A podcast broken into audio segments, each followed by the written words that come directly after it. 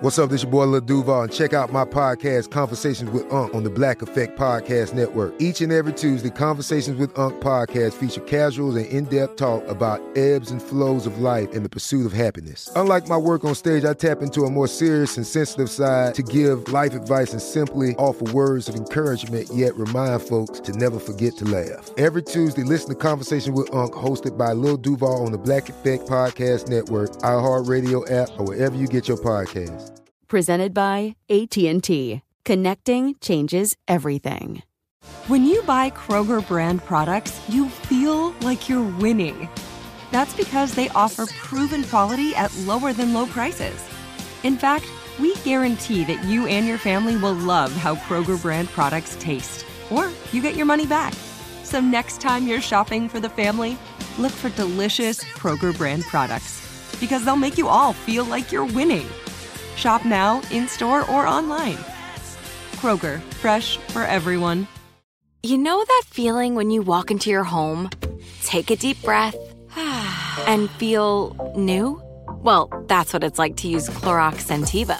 Because Clorox Scentiva smells like coconut, cleans like Clorox, and feels like energy.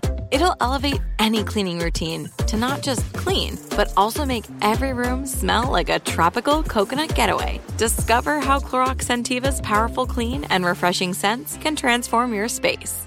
Get yours in coconut or other fabulous scents at a nearby retail store.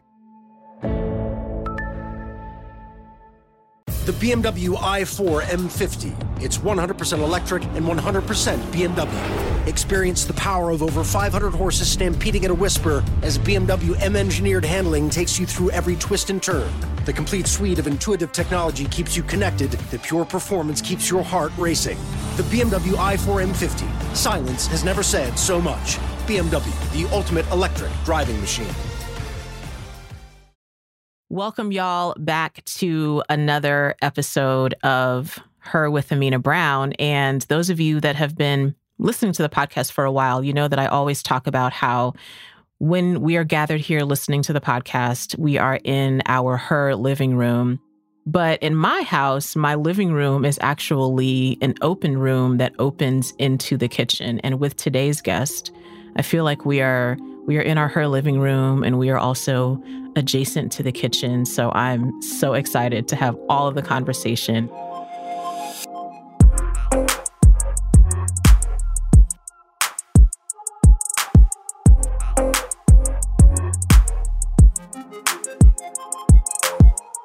Palestinian author and writer whose work has won awards from James Beard, NPR, and the Guild of Food Writers. I want you to welcome author of The Palestinian Table and her latest book, The Arabesque Table, Reem Kassis.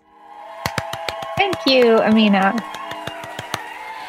Oh my gosh, Reem. First of all, let me tell y'all that are listening here that Reem and I have a mutual friend who has regaled me with your amazingness for a long time, Reem, actually. Like our friend Lyric, shout out to Lyric. She is a fantastic culture and food journalist, uh, photographer, writer. She's amazing. And uh, she and I also just love to talk food. She and I love to eat food. Okay. So. it's like a bonding in our friendship that we're just always discussing what we're eating. And so she had told me about you and your work uh, a while ago. And then when she reached out, like, hey, so Reem's book is coming out. And as soon as she started talking, I was like, yes, whatever you're about to say, um, yes. Do I want to interview Reem? Yes she knows the most amazing people and she told me about you as well. She's been talking about you for a while and she's like i have this friend. Do you want to be on her podcast? And i was like absolutely. I mean i don't even need to know anything else. If you recommend her it's 100% so i guess we were both on the same page there. Completely meant to be and i'm just y'all first of all i have to tell you you know podcasting is it's a limited situation because you know there's no way for reem and i to talk and show you how beautiful Reem's books are. I mean, gorgeous. Okay. Like it is a wonderful combination of this writing and the recipes are there and the images are just gorgeous. So even having looked at the images, I'm like, I really wish that it was not a pandemic, that I could be like, in the kitchen with you, Reem. I also want to just speak out here into the listeners that I know there are executives who work in television listening to this podcast, and you need to go ahead and make a TV show of Reem Kassis. So I'm just talking out here, and I need you to do it, and mainly selfishly so that I can be a guest. so I can finally cook for you in person. okay. I'm going to be there messing up everything, eating all of it. I want to talk about some of the themes in your work. And I just really identified with a lot of those themes. And I, I want to talk also about uh, your latest book because I want people to get a chance to hear a bit about the inspiration behind it. I really identify with the fact that you wrote your first book and then you were like, that might be it. yeah, pretty much. you were like, I don't know if this is coming back. So I want to start with that. Mm-hmm. Can you talk about what was your journey into book writing? Did you see yourself ever getting into that? Were you, you know, I'm using the air quotes here, dragged, kicking and screaming? Were there other people in your life that were like, Reem, we would love for you to write more, share these stories more? I mean, how did that become a part of the food journey, the writing? So it's interesting because eh, for those who don't know me, my background was not in writing or in food at all. Uh, I did grow up in a literary family, if you will. So my grandfather was a children's author, uh, and he was very well recognized back home. So those always felt like big shoes to fill. You know, I loved reading, I loved writing, but it was not something I thought I would pursue professionally. And then I went to undergrad in the US. I got my MBA. I worked in consulting. And it wasn't until my first daughter was born and I was on maternity leave for a year because London's amazing like that. And that's where we were living at the time that I started working on this book. And it actually didn't start out as a book, it started out as my desire to put together my family's recipes and stories in a medium that she could have with her wherever she went in the world. And I think when I saw them all come together, I realized, okay, these are my family's recipes. They're stories, but taken together as a whole, they could be the story of any Palestinian family. And it's a story that is most often not heard and very different to the one we're used to. And I felt a sense of responsibility to share that with the world. And that's how that first book came to be in a very simplistic way. Obviously, the journey was a lot messier than it sounds in hindsight, but that's why I always said I thought it would be my first and last book because it wasn't something that I jumped into with the idea that I'm going to turn this into a career. And then once the book came out, obviously I did interviews and podcasts, and people would ask questions like, What is the difference between Palestinian cuisine and Lebanese or Syrian? And mm-hmm. I started digging into this whole idea of food history. And I was shocked at what I realized, which is that the lens through which we look at cuisine is very distorted because it only looks back in the range of 100 to 200 years. But cuisine is so much older than that. The very idea of national cuisine is a relatively recent construct. So, with this new book, I wanted to grasp in a way or showcase what a modern Arab table looks like. What do we eat at home today as Palestinians who live abroad, who have access to certain ingredients but not others, who have friends from one part of the world and another. And at the same time, I realized if I want to show that with integrity, I have to trace the history mm. of these mm. dishes. And that's kind of where the idea for this book came from and how it evolved into the one that you see today. Mm. Reem, you voiced just now something that really meant a lot to me in your work that you didn't want your writing to be disconnected from history. And I just think that's so powerful. And I mean, also, I am a person that's very inspired by old things. But I think a part of it is because to me, it feels hard to make or write or capture if I'm not also aware mm-hmm. or bringing into this space. This is not a new thing we're doing. Mm-hmm. Even if we are here now where there are these types of appliances or these ways our homes may be set up now. We are doing a thing that has historically been done mm-hmm. as well. And I love that connection. I mean, cuisine in general, I mean, it's also, it runs so deep. And if you look at its past, it is very cross cultural, it is very integrative, right? You know, you learn from other people, your circumstances, occupations, wars, empires, they influence it. So knowing your history and cherishing it is not mutually exclusive with evolving and changing. And I guess that was the point I was trying to get across because you see so many people who will cook a certain dish and either attribute it to one cuisine or completely forget to attribute it to a certain cuisine as if recognizing the history detracts from the beauty of what we have today. And I think it's the opposite. Seeing how much something has changed and understanding its rich past makes us appreciate it all the more, even if that past is not always a pleasant one, which in many cases it's not. Right, right. I think the other thing that I want to talk to you about also in the idea of how, especially when we're talking about food, and we can't talk about culture without talking about food, and then we can't talk about food without talking about culture. I mean, they're just so like interconnected that way. But when we're talking about food and culture sort of interlinked together, I think in mm-hmm. particular, and I don't know if I don't know if this is an American thing, a West thing, a colonization thing. I just don't know. But I'm going to bring it up here because I'm interested to hear your thoughts about this even for me, like I, I love to cook, but I'm like a home cook. I love to say like I might make ugly food, but it still tastes amazing. I'm just, mm-hmm. you know, I don't really plate. I don't either.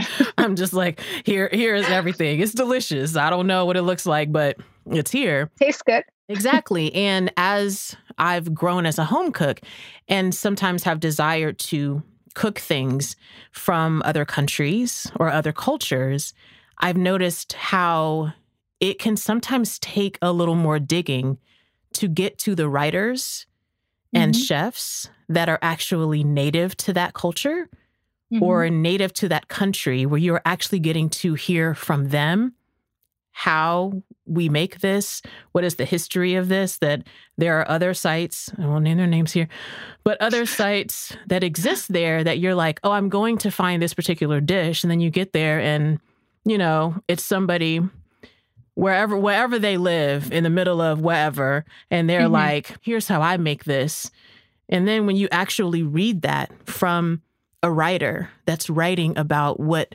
they ate of this in their family of origin home you know or growing up in their mother aunt's grandmother's mm-hmm. kitchen and i think that is also really integral to your work and why I am so glad your voice exists because we want to hear about this from you.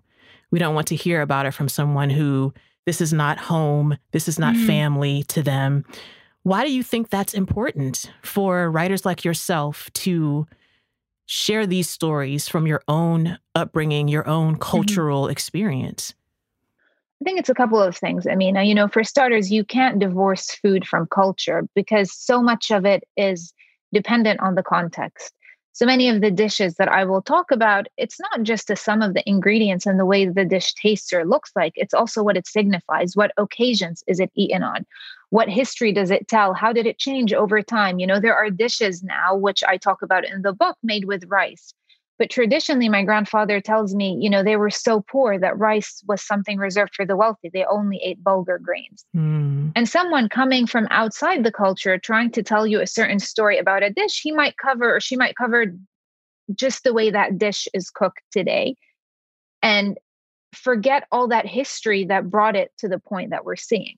But also, other than that, I mean, what I notice sometimes is you look at a certain dish and you can bring 10 Palestinians and each of us will tell you, oh, no, no, no, this is the way it's supposed to be made. Mm. And this mm. is the way my mother makes it.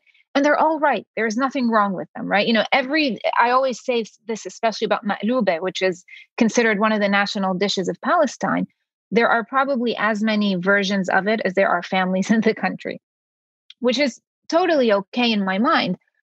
And then I struggle sometimes. I think, well, what about if someone wants to convey that dish to the Western world? And that person is not Palestinian. Mm. Is hmm. that wrong or is that right? And I don't have, you know, I wish the answer was clear cut, black and white. It's wrong, it's right. I think if you're someone who has immersed yourself in that culture, if you are a non Palestinian who has lived in the country, lived amongst its people, understood that culture, and you're doing it justice, I don't have a problem with that. You know, some people will disagree with me and they'll say, no, you have absolutely no right. But then you start drawing a line where there's no creativity and there's no interaction, and cuisine was not meant to be that way. It never was. The issue I have is when someone gives you a dish that does not a recognize the origin is not tr- even remotely close to what the people in the country eat. And then once you bring in the issue of profit, who's benefiting from it? And I'm not just talking financially, Mhm. I'm talking, you know, uh, publicity wise, who's getting uh, the recognition for it. If you're getting it at the expense of the people who have provided you with this, then we start to have an issue. Yeah. Oof, that's such a great point.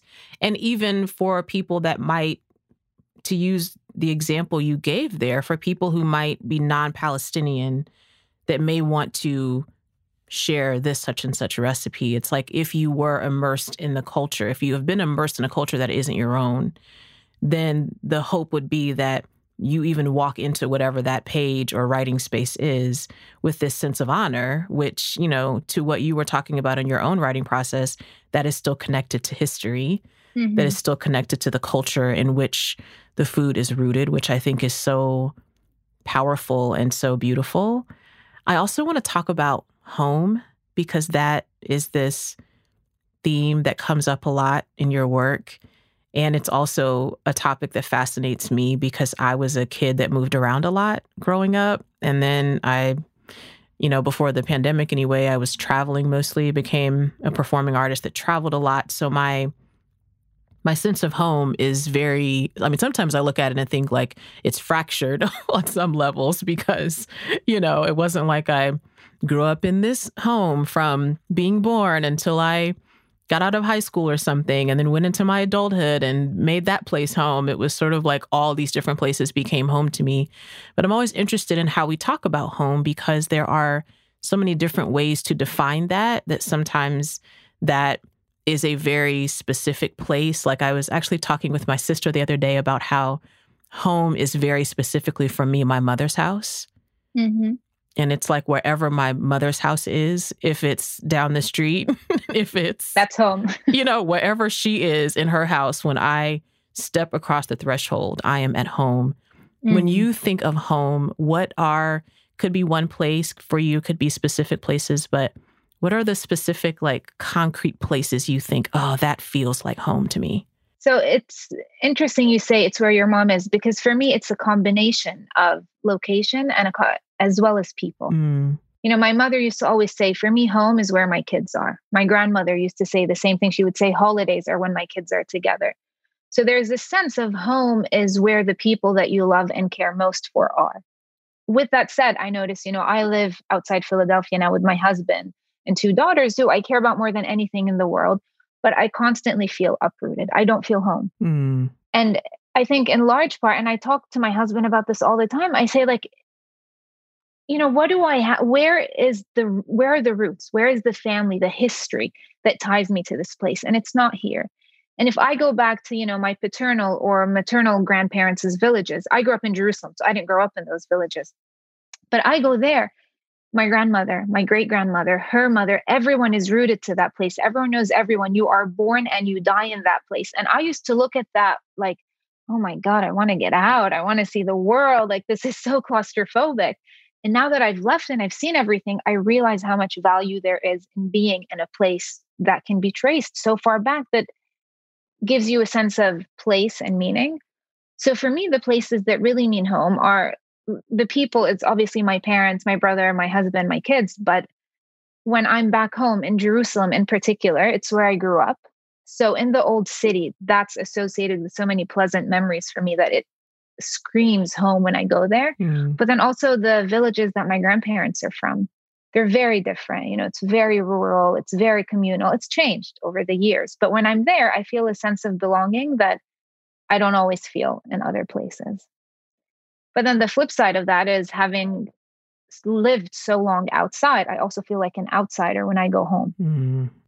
And I, I'm constantly straddling this divide, and it's not an easy place to live in. You know, people look from the outside and think, oh, it's glamorous. You live in one place, you travel to another. But it's actually, it's almost a burden on some days. Yeah, I on on a level I'll say I get that not not as much having the international elements of that, but having sort of grown up visiting where my parents both grew up in North Carolina, that that was Mhm. home for them, but because my Mhm. grandmother was there, it felt like home to me. Yeah. But we were of my of my mom's siblings, I think we moved around the most, my mom and my sister mm-hmm. and I. So we were sort of like always rotating around that. And there were times where we would come home and sort of be with our, you know, our what would I guess be like second cousins. By the time you get to like your second and third cousins, we had enough family in North Carolina that that's what it was like there, and feeling like oh, like well, my voice sounds very different, right? The accent, yes, right, like from their yes. voices and like. Mm-hmm.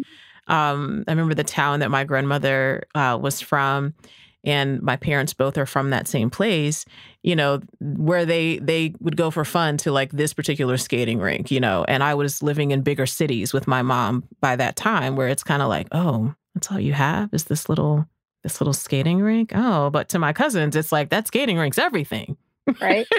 Because that's where everybody of a certain age is going to have fun on a weekend mm-hmm. and those different aspects are are so interesting to how we find home. You know, hearing you talk about that, just this like duality there of like, mm-hmm. there is something about the air there and the soil there that feels home to me. Absolutely. But there is this element of like, but this is not where I grew up or I really went to school. Maybe one year I went to school there living with my grandmother, but otherwise, you know. I want to also ask, as we're talking about home, I want to talk about the kitchen. Mm-hmm. And I'm riveted by how there is this generation of womanhood in your writing, Reem, that it is you as a mother to your daughters, the things that you want them to know, mm-hmm. but it is you remembering yourself as a young girl in these kitchen moments with your mother and your grandmothers and so on. Can you talk about what's the scene like in the kitchen with the other women in your family? Is the kitchen obviously it's the place where like is the food getting prepared? Is the food getting cooked? It is. Are other womanhood lessons happening there in the kitchen? And what were some of those that you remember or that you experience now even with your own children? So the experience is very different because I like to have my girls in the kitchen and I like teaching them and talking to them. For my mother's generation and my grandmother's generation, it was get out of the kitchen. Really? Because they looked at, you know, my grandmother was not that way with my mother, but my mother was that way with me because she looked at my generation as the one that was going to get out of the kitchen mm. and was mm. going to do something. So if I tried to cook, it was leave, go study. This is not your thing. You know, when I mentioned that I was thinking to write a cookbook or do something with food, my mother's response was, Who goes and gets an MBA to end up in the kitchen? of course, she backtracks and says she never said that, or if she said it, she didn't mean it that way. And, you know, it's. it's a point we talk about all the time. And I mentioned this in the book. It wasn't just her, it was everyone in society back then, someone telling my father, why send her to the US for university? She's going to end up in the kitchen anyway. Mm. So there was that element of it. But as most kids will tell you, whatever you're not supposed to do, you want to do. And so I wanted to be in the kitchen. I wanted to see what they were cooking. It's also where you heard all the gossip, right? Because that's where the women are. So that's where you learn about things you're not necessarily supposed to learn at at certain ages. I remember my grandmother had this um, I guess you would call it a pantry these days, but it was a room above her fridge. You had to climb on a ladder to get to it. And my cousins and I would hide in there. and of course, we'd listen in onto everything that the women were saying. And other times, you know, we'd run in and out of the kitchen. We'd try to help out, but the women would shoo us and whatnot. But once you get older, they start relying on you a bit more and you start to learn some of the tips and tricks. Although for me, most of the learning was visual and auditory. I wasn't actually helping out in the kitchen. I think the first time I cooked, I was an undergrad and I wanted to make maqluba in my dorm kitchen. I don't even know how I pulled it off, but it was long before Zoom and FaceTime. And my mother goes at one point, It's cheaper for me to get a ticket and come cook it for you than to pay your long distance phone bill. Like, stop calling to ask how to make it. So, but I learned along the way. I mean, it's something that uh, there's this concept in Arabic called nafas, which mm-hmm it means it's similar to breath or air, but in the context of cooking, it talks about something that a cook will impart into the food, part of their spirit, their love, their generosity. And I feel if someone has that, their food will turn out very good, even if you don't have that much experience. And obviously, you hone it through time and through cooking. Mm, mm, I love that. I love that there was that little nook to hide in. I miss it, it now that I think about it. Because it was like when you're a little girl and the women in the family are gathering. I mean, it, it, it just feels like that's a place to be. Like they're going to be in there talking about all sorts of stuff. That oh yes, everything. You know who did what and who in the village and what the latest gossip is, and it was a simple time, but fascinating nonetheless.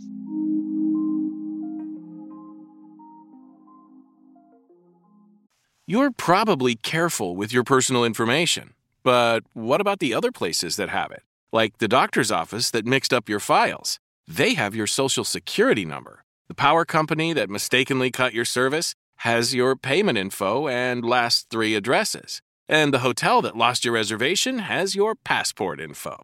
Your information is in endless places out of your control. Any one of them could accidentally expose you to hackers and identity theft through lax security, breaches, or simple mistakes. But Lifelock monitors millions of data points every second and alerts you to a wide range of threats.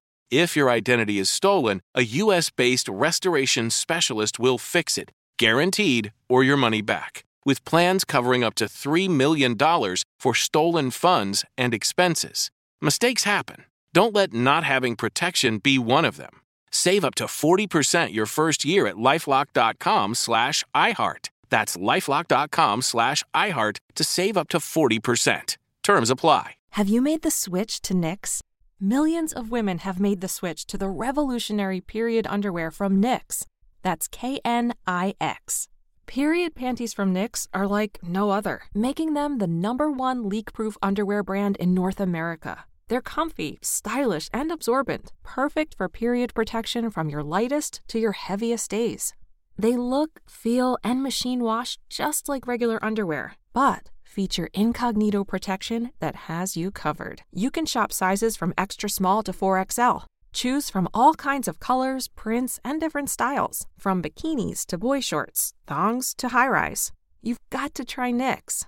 See why millions are ditching disposable, wasteful period products and have switched to Knix. Go to knix.com and get 15% off with promo code TRY15. That's knix.com, promo code TRY15 for 15% off life changing period underwear. That's knix.com. Today, more than ever, we're all looking for ways to save, especially on medical bills. But where do you start? Unless you're a medical bill expert, finding savings can seem impossible, and who has the time? HealthLock is a healthcare technology company that securely connects with your family's insurance and reviews your medical claims as they come in from your healthcare providers. Then, HealthLock's technology flags and alerts you to any errors like overbilling, wrong codes, and frauds to help you and your family save. You can even have HealthLock work on your behalf to get money back from selected past bills. To date, HealthLock has helped its members save more than $130 million. Saving on medical bills starts with knowing where to look, and HealthLock makes it easy to find and fix hidden medical bill errors. To save, visit healthlock.com. Do it today before you see another healthcare provider.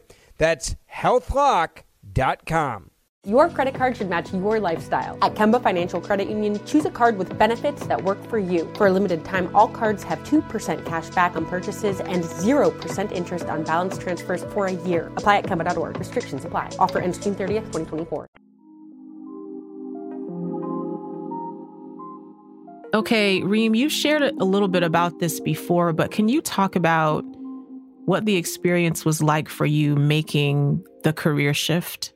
That mm. led to where you are now as an author. I just found that part of your story. I found it so fascinating, but I also think, you know, there are a lot of people listening that are sort of in this kind of in between place before that shift happens. So mm-hmm. can you mm-hmm. talk about what was what was the shift where I feel like in your story there's sort of this like before time mm, before this that was like really different and then how did you find yourself sort of finding, in a way, it seemed from your story, and you can tell me if I'm describing this accurately, but it seems like you were finding your way back as you mm-hmm. were finding your way forward. So, what was that change like? Were you afraid when you felt the change coming? Absolutely. I'm still afraid if we're being honest. And that's one thing I want to preface my answer with, which people will look at someone who has transitioned and is quote unquote on the other side or has accomplished something and they'll think, oh, it looks easy or oh, it looks great, but it's a struggle and it still is eh, for a lot of reasons, which I'll get into. But like I told you, I left Jerusalem wanting to prove to anyone who thought otherwise that a woman's place was not in the kitchen, that she could achieve professional success in other domains, that you could be in a male's world and do well. And I was on that track. I mean, I did my undergrad at Penn, I did my MBA at Wharton straight out of undergrad, which is very uncommon. I worked at McKinsey. So I ticked every single box. And then I think it hit me at some point soon after I started working in consulting that here I am ticking all these boxes, but they're somebody else's boxes, not mine. This isn't what makes me happy. And, eh, you know, I was lucky enough where I was able to leave and transition to something else. But it was very scary when I first started out because there was no uh, guarantee that it was going to work out. I was also, by the time that I decided to make this transition, I was married. And the issue of financially supporting myself on my own wasn't a big thing. And people don't talk about this. Yeah. But taking a risk like this, it requires either a willingness to really tighten, you know, bootstrap your life or you're going to have to find a way to make ends meet if you're not fi- you know if you're financially dependent or not financially independent. Um, so that was one part of it which is something that needs to be talked about. You know how do you allow someone who wants to pursue the creative arts to be able to make a living? And i i get really angry when i think about this that why is it that someone who's producing let's just call it widgets or a tech app or whatnot is able to go out there and raise insane amounts of money but someone who's producing art, which is what I would argue makes life worth living. Maybe it doesn't move the economy or boost it, but it's what gives their life meaning and purpose. Why is that not valued in the same monetary terms? Yeah. And when I said to you, it's still difficult for me today, this is one of the issues where, you know, I look at people I went to school with um, who remained in those careers, who've made partner at those firms, which I could have already been at that point had I stayed. And obviously, as a food writer, you're not in that same bracket when it comes you know financially and i think i judge myself based on those things because i was conditioned to do that. For 5 years i was in an environment that equated success with money. Mm. and it's hard to transition to a point where you equate success with something else with contribution. And that's what i think you know i think what's helped me is thinking in 50 years or in 100 years when i'm not here will there still be a part of me that's remembered, that's recognized? And I think when you contribute something to society in any kind of art, whether it's books, performance, art, eh, um, painting, eh, music, those are things that can last forever. You know, if you're not that the other work is not important, but there, I felt there were 100 people who could do the job I was doing professionally, but not that many people who could be the same mother to my kids and also produce for my people and my community the thing that I saw in my hands of. Sorry, that was heavy and a no, lot. it's it's it it didn't feel heavy to me, Reem, but it feels feels powerful and it feels very honest because I think when we're having conversations about, you know, insert buzzwords here about dreams, about passions, mm. about calling, about what that looks like in our vocations, it has been really important to me, and particularly on this podcast, because women of color are here sharing their mm-hmm. own stories and experiences, and I'm sharing some of mine too. That we have some honest talks, mm-hmm. you know, about what that actually looks like. You know, I worked in corporate for a while, uh, doing mm-hmm. communications mm-hmm. for a big Fortune 500. And I was so excited, like for the first time, to be getting paid, you know, at that time, what felt like paid so well to be writing, right? right?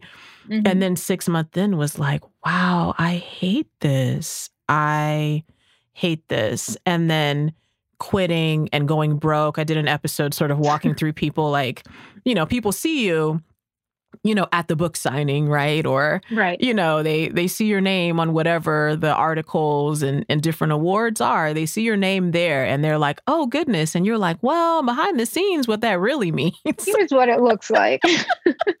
Some struggles were had. Even mm-hmm. the day mm-hmm. before said award was received i was actually yes exactly.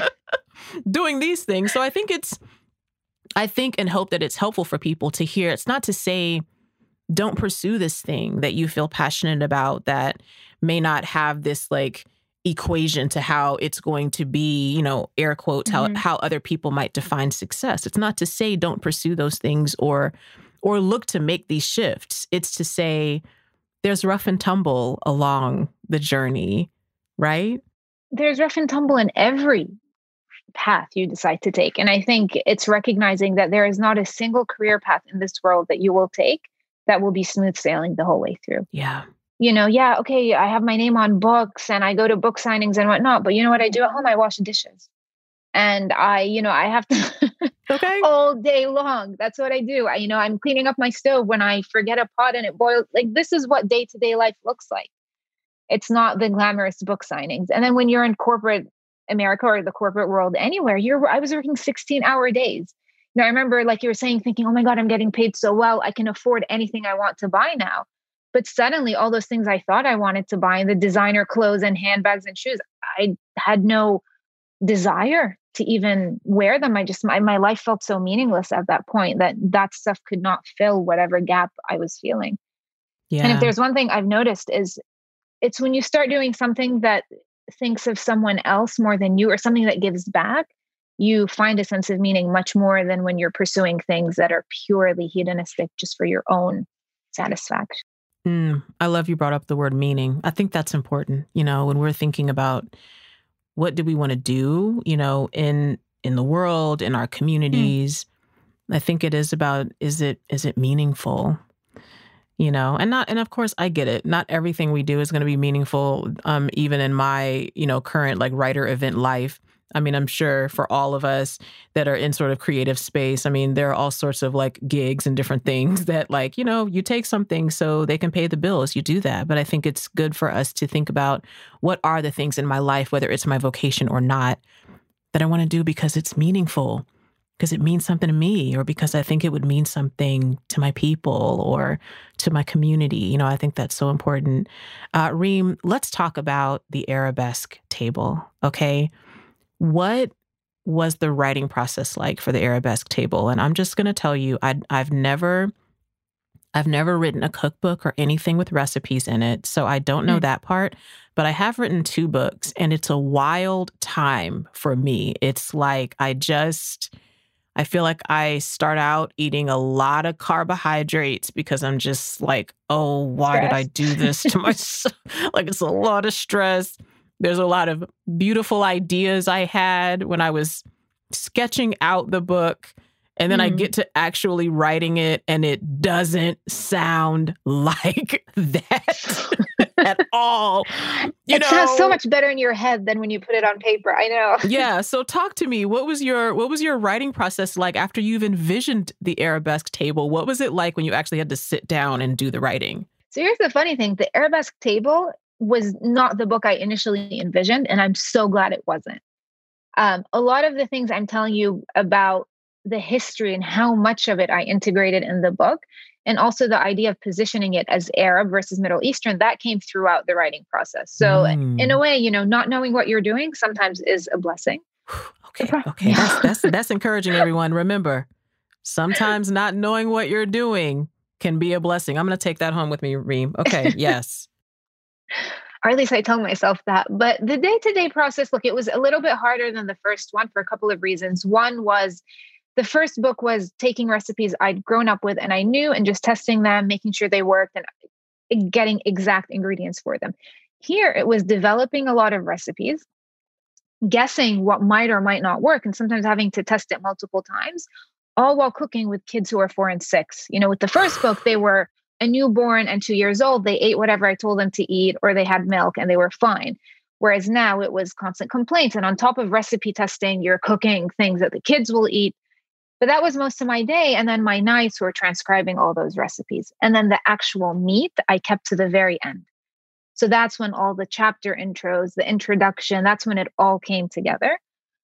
And then um, the introduction to the book did not happen until I was supposed to go home to Jerusalem in March for my photo shoot. And two days before, they issued a blanket quarantine, had to cancel our flights. Wow. Everything was, we didn't even know if the book could come out when it was scheduled to. And I felt so much during that time anger, frustration, just, and I was able to write the introduction through those feelings. And it's not the introduction I would have imagined at all, but somehow it came out something so much better than I could have envisioned. So, another uh, hopefully useful thing is sometimes just accept those feelings, live through them. It's something beautiful can come out of it on the other side, if you will.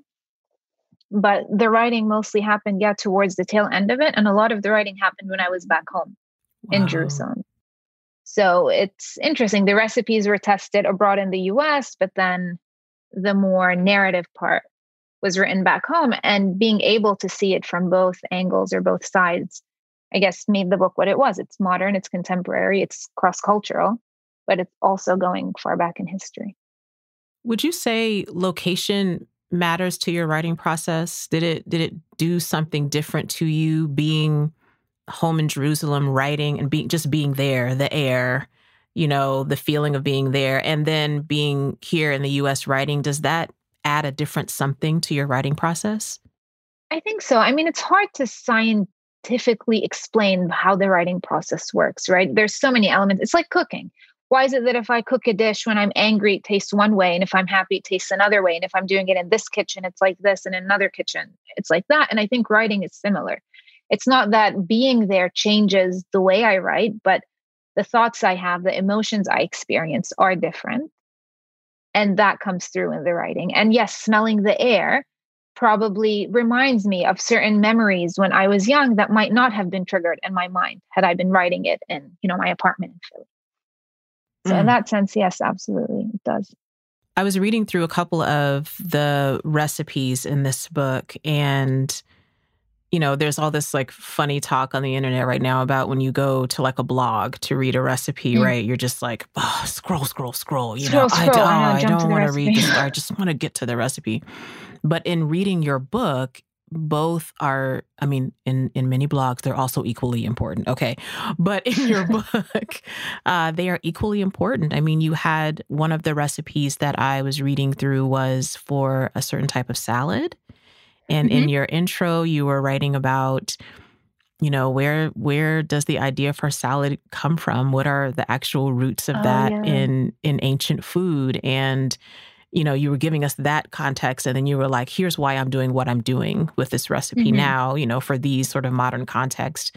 Can you talk about you've told us already how it's important to connect history, you know, to like what you're writing. Can you talk about the process of these recipes and the stories and history that's going along there? Mm-hmm. What was that like and what do you hope readers gain from getting to have those layers in this book? So I think the book has about 130 or 125 recipes in it. I started out with over 200. So so the process involved a lot of elimination and people always ask how did you figure out which recipes you were going to keep in and I think the head notes you alluded to were part of the reason certain recipes stayed and certain recipes went. It's you have 250 pages. I mean, uh, there's a limit to how much history you can convey. So I guess what I picked and chose were the stories that charted that journey from past to present. So, you know, rather than having five recipes whose head notes talk about the origins of salad, I will pick one which explains how it's from Roman times and salad is the Latin word for salt, and that's how vegetables are seasoned, and so on and so forth. So, I think a lot of it was trying to figure out how do I tell this story? Which snippets of information can showcase the specific points I wanted to get across? And those points were a lot of the origins that we think are like that certain foods we think belong to are actually completely inaccurate. You know, things like tomatoes. People think Italian food, they think pasta with tomato sauce, or even Arabic cuisine, they think tomato stews. Tomatoes didn't make their way to our part of the world till the 19th century. Wow. And they're a result of the Columbian exchange or Inquisition or you know into the americas. Uh, same with other ingredients you know chilies. They are not native to india or to thailand. Cocoa is not native to switzerland or belgium and it's fascinating to see the history of ingredients and crops and that's why the book is broken up by ingredients because those are the ones that really show you the shift in the history of cuisine. Why call the book the arabesque table? I want to ask on both words here on arabesque and table. Mm. Why are both of these words important to the journey of this book? So I think arabesque is the most important word in that title. Uh, the table was uh, similar to the first book. It was this idea that this is where you serve a meal. Everyone's welcome at the table. It was the same publisher, so it was a nice way to maintain the consistency. But Arabesque was very, very important. And I fought hard to get that title on the book because I wanted it to come across that this was not just another quote unquote Middle Eastern cookbook. Mm-hmm. And I also had an issue with the term Middle East because Middle East is a European, a Western imperialistic view of our part of the world in relation to the easternmost colony of the British Empire, which was India. So India is to the far east, Europe is Europe, and we're in the middle between the two. So it became the Middle East, but it doesn't mean anything. And a lot of terms in the social sciences don't mean something concrete, but people use them. And in the culinary world, people use Middle East because it's sensually evocative and it, you know, alludes to certain things and certain dishes in your mind. But accurately, what combines and unites the food of our region is their acculturation under Arab culture mm. and Islamic rule. So I very much wanted the book to be Arab cuisine, and I wanted that to come in the title. With that said, it would to call it the Arab table would also not be accurate. And here I am preaching about, you know, telling the truth and acknowledging the history. A lot of the recipes in this book are the result of cross-cultural interaction. They take inspiration from other cultures, from travels. They're a modern uh, way of eating. And Arabesque alludes to the fact that it's Arab, but it's not 100% Arab. Hmm. And then there's one other reason which I don't talk about in the book because, again, limited word space. But Arabesque is a dance move in ballet hmm. where you have one foot on the ground with a hand reaching forward and your other leg up in the air. And I felt to me this was kind of a symbol of how you're rooted and you're grounded in history, but you're still reaching towards the future, trying to, you know, move forward, but it doesn't have to be either or. You can do both at the same time. Oh, that dance imagery at the end right there. I mean, the whole thing that you shared there, I, I, I hope everyone listening is really hearing Reem and learning on this because when we are here, for those of you that are listening that are that are in the West, you're in the States or in other parts of the West, there is so much of how we are being told to view other cultures, other nations, other parts of the world that are not actually accurate to what it means to be there, to be from there.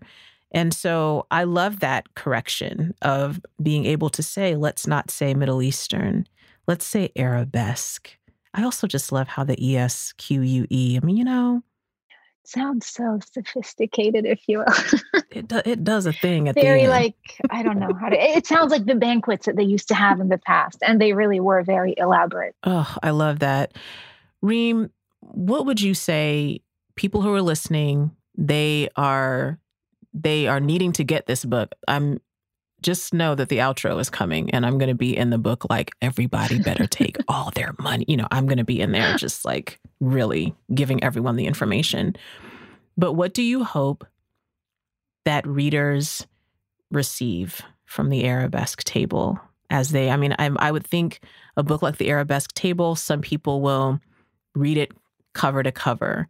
Some people might read through those, you know, beginning portions where you're kind of setting the scene here. And then they'll be going in and out, looking through the different recipes, deciding what they want to cook, right? Everyone will have different ways that they approach uh, reading the book, but what do you hope people are getting from it as they're engaging with it? You know how we talked about the concept of home before on the show? Uh, and I wrote about this in the Palestinian table as well. I think what unites Arab cultures across the board is this sense of home and the sense of generosity where if somebody knocks on your door a minute before you set the table, you will always have an extra plate and enough to feed them. And I cannot obviously invite every single reader into my home, but what I hope that they get while reading through this book is the sense of generosity, the sense of welcomeness that you are welcome into this cuisine. You are welcome not only to enjoy it, but to try it and to experiment yourself with it adapt it to suit your taste. You're not committing a crime by doing that. You know, it's better to enjoy it and learn about its history and then adapt it to yours so that you can continue to eat from it. And then the other thing that less on the emotional side, I hope they realize just how many misconceptions we have about food and its origins and how important these conversations are to be having. And that we need to look at food through a much longer and deeper lens than the one that we've been looking at it thus far. Reem, thank you so much for being a guest in our in our her living room, but I feel like we we ventured into the her kitchen a little bit. And so I just want you to know, Reem, I am dreaming up a time when the pandemic is over that someone would just first of all pay you lots of money to do this on TV. And then secondly, I'm dreaming that they would pay me at least a medium to large amount to be on TV with you for one of those episodes. I would just be happy if you can come to my house and eat at my table. So that would be good enough for me. Yes, we're going to do that, Reem. Thank you so we much for joining to. me. Thank you, Amina. This has been awesome. I'm so glad we got to gather in the living room and around the table with Reem Kassis. Make sure you get her latest book, The Arabesque Table, at your favorite bookseller. You can also follow Reem on Instagram at Reem Kassis. That's at R E E M K A S S I S. For this week's edition of Give Her a Crown, I want to shout out Chef Edna Lewis. I found my way to Edna Lewis when I was in the process of healing a body broken by major surgery and weeks of recovery. A friend came to my house and made me biscuits from Edna Lewis's recipe. Shout out to my friend Andy. And they were so much better than the hockey puck of a biscuit I tried to make myself. I started reading Edna Lewis's The Taste of Country Cooking. I was transported to Freetown, Virginia, to the farm and the hearth kitchens of Black women who cooked and planted and reaped and sowed according to the season. Over the years, I have cooked my way through Edna Lewis's book. It has returned me to my Southern roots. She reminds me of the women I come from. Chef Edna Lewis is one of the foremothers of Southern food and soul food.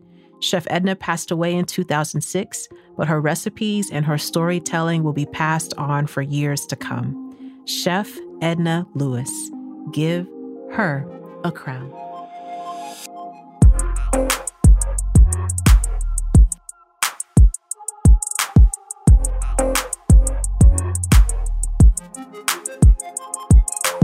Her with Amina Brown is produced by Matt Owen for Soul Graffiti Productions as a part of the Seneca Women Podcast Network in partnership with iHeartRadio. Thanks for listening, and don't forget to subscribe, rate, and review the podcast.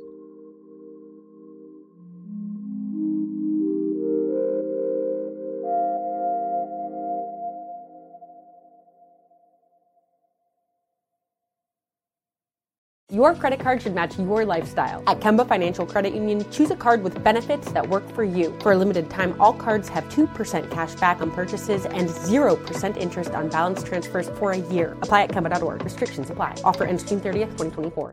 The journey to a smoke free future can be a long and winding road. But if you're ready for a change, consider taking Zyn for a spin. Zyn nicotine pouches offer a fresh way to discover your nicotine satisfaction. Anywhere, anytime. No smoke no spit, and no lingering odor. Get in gear with the Zyn 10 Challenge and enjoy 10 smoke free, spit free days for just $5.95. Order online and start your new journey today.